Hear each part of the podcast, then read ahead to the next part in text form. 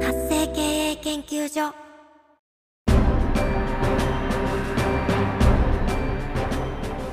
主婦やママさんのための独立企業の知恵袋。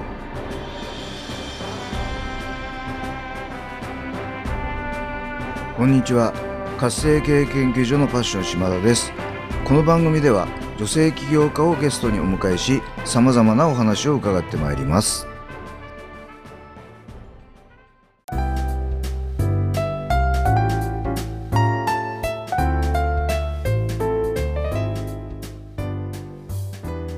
皆さんこんにちは。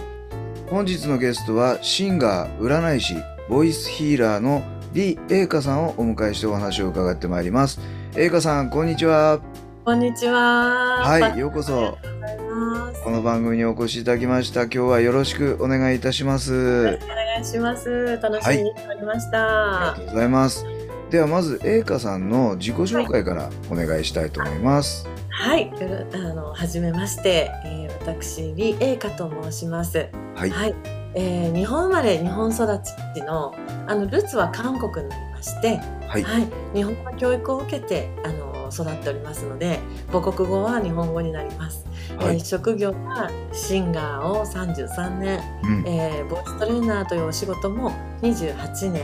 そしてその中で、えっと、占い師というカテゴリーも携わりまして、えー占い師になって今13年がまるっと経ったところです。なるほど。はい、その はい、マルチな活躍ですね。シンガーと占い師とボイストレーナーとあ、はい。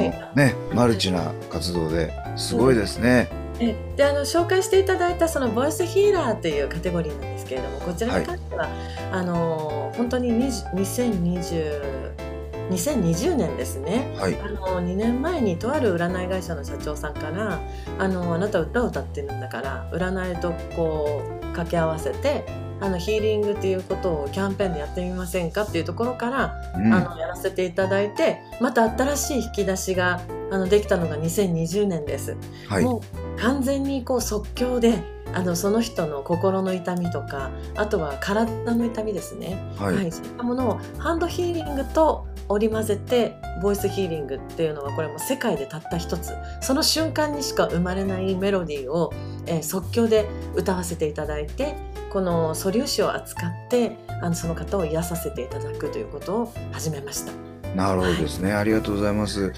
あのまあ今日は非常にこう短い時間なんでね、えーはい。深く伺いたいところなんですけどもはい。このシンガー占い師ボイスヒーリングえー、栄華さんはこの3つの中でどどのお話を今日はさせてしていただけますでしょうか？そうですね、はい。やはりあの今あのちょっといろんな活動に広がりつつあるんですけれども、はい。一番推したいのは、えー自分がシンガーとして、はい。あのプロの歌声であの人々をこう気持ちをこう鼓舞してですねうん。癒して、あの世の中を元気にしていくっていうことをすごく思って活動してるので、その歌の分野とあと占いですね、この2つがやっぱり重要になってきます。はい、はい。ありがとうございます。ではい。まずシンガーの方からちょっとお話を伺っていたいきたいんですけどももともとこうご自身がこう、まあ、シンガーうん。さっき30何年とおっしゃってすごいなと思ったんですけど。33年ですね。はい。はい。あのーここのお仕事をこうなぜこの歌い手さんをやろうと思ったのか。はい。この辺ちょっと教えていただければと思います。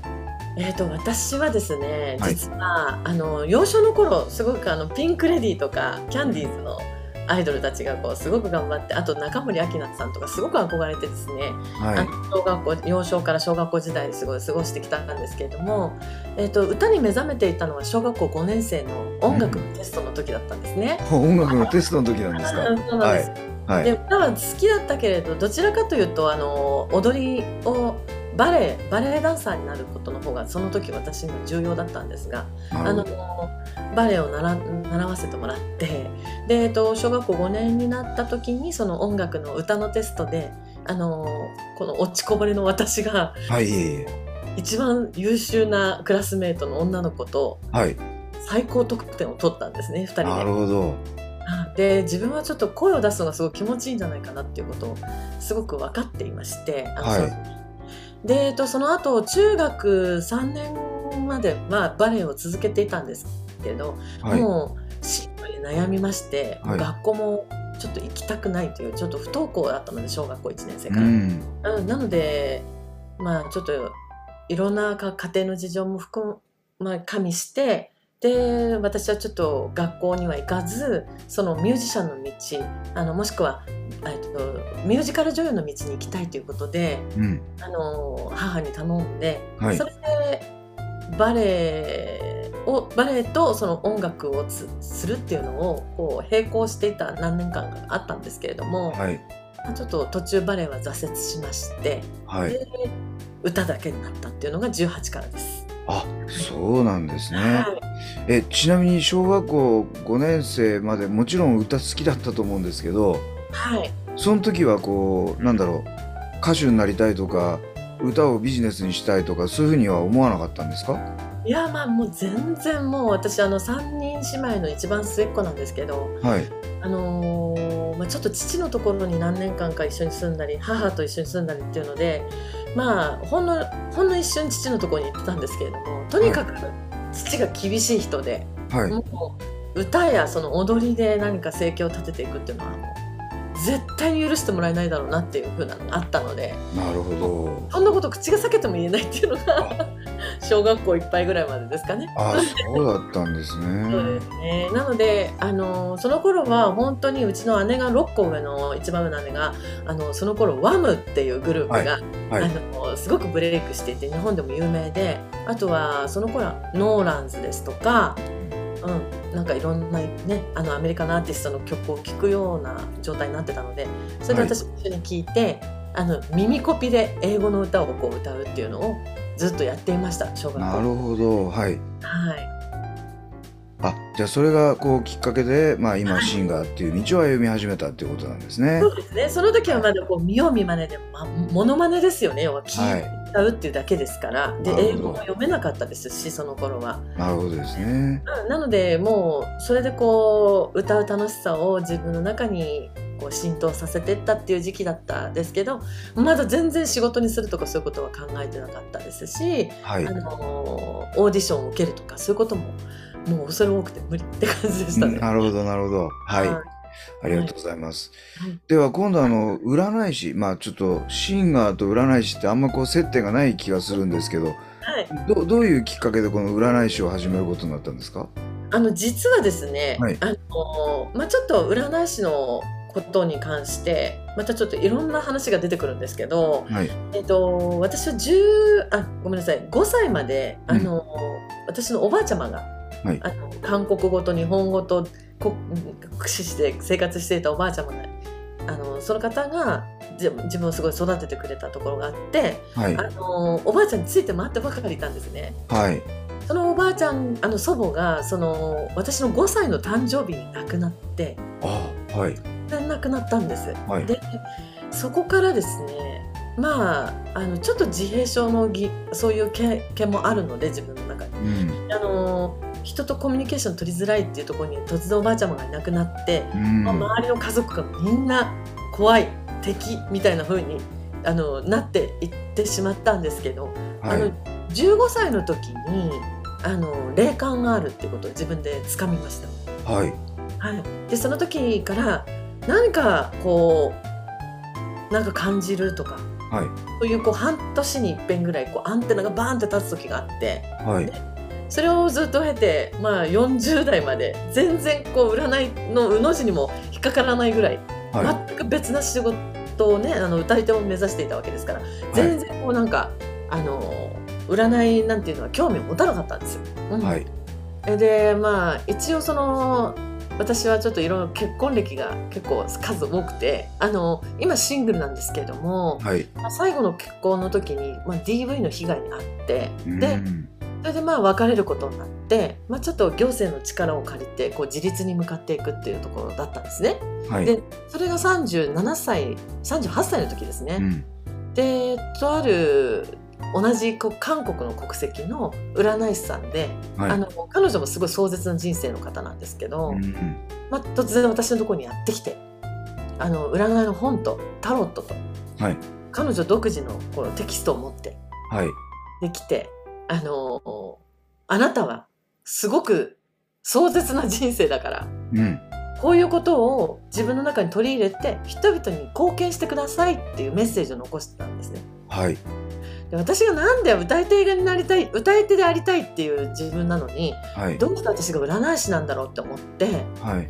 すごく嫌だったんです、正あ、直。そうなんですね。はい。はい。でそしまあでもその彼女がすごくもうでも絶対背に腹は変えられないもん絶対やっといた方がいいっていうことで、あのーこのテキストを見ながら今占ってくださいって言うんですね。はい。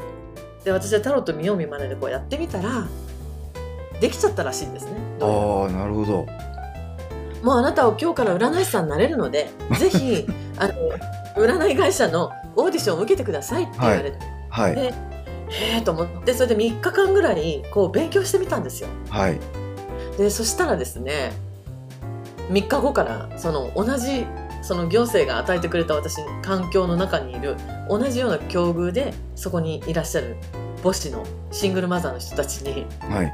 軒並みこう占い倒していくっていうのが3日後ぐらいから始まったんですよ。なるほど。でその数ヶ月後に私はその施設を出てはい。あの港区の方でちょっと歌のレッスンの仕事が取れたので、はい。まあ、子供2人を連れてあの行くんですけれどもはい。住居を移すんですけれども、はい。でそこからもう占い師でしたねああ、なるほど。3ヶ月後ぐらいにはもうお題をいただいて仕事としてやり始めたそれが13年前ですなるほど、なるほど。はいありがとうございます。すいやもう説明が長くて B さんはもう引き出しが多すぎてとても短い時間でねあの全部伺えなくて本当残念なんですけどもあの先ほどね実はあの打ち合わせの中で今リーさんはあのラジオ番組をお持ちだということを伺ったんですがはい。はい。今どんなラジオをやってらっしゃるんでしょうか？はい。えっ、と沖縄コミュニティ FM コザさんの電波をお借りしまして、はい。えー毎週水曜日30分番組をあの個人で解説させていただいたんですけれども、はいあのこの音楽と占いのヒーリングラジオプログラムといううん。あのこうサブタイトルをつけてサンクチュアリーというこの聖域っていう意味ですね。はい。はい、聖なる領域というか、はい。でそういう、まあ、ちょっと私自身もその虐待幼少の頃にあってうん。であの18の時にそれカミングアウトしてで3度の結婚3度の離婚を経験して子供2人授かりまして、うん。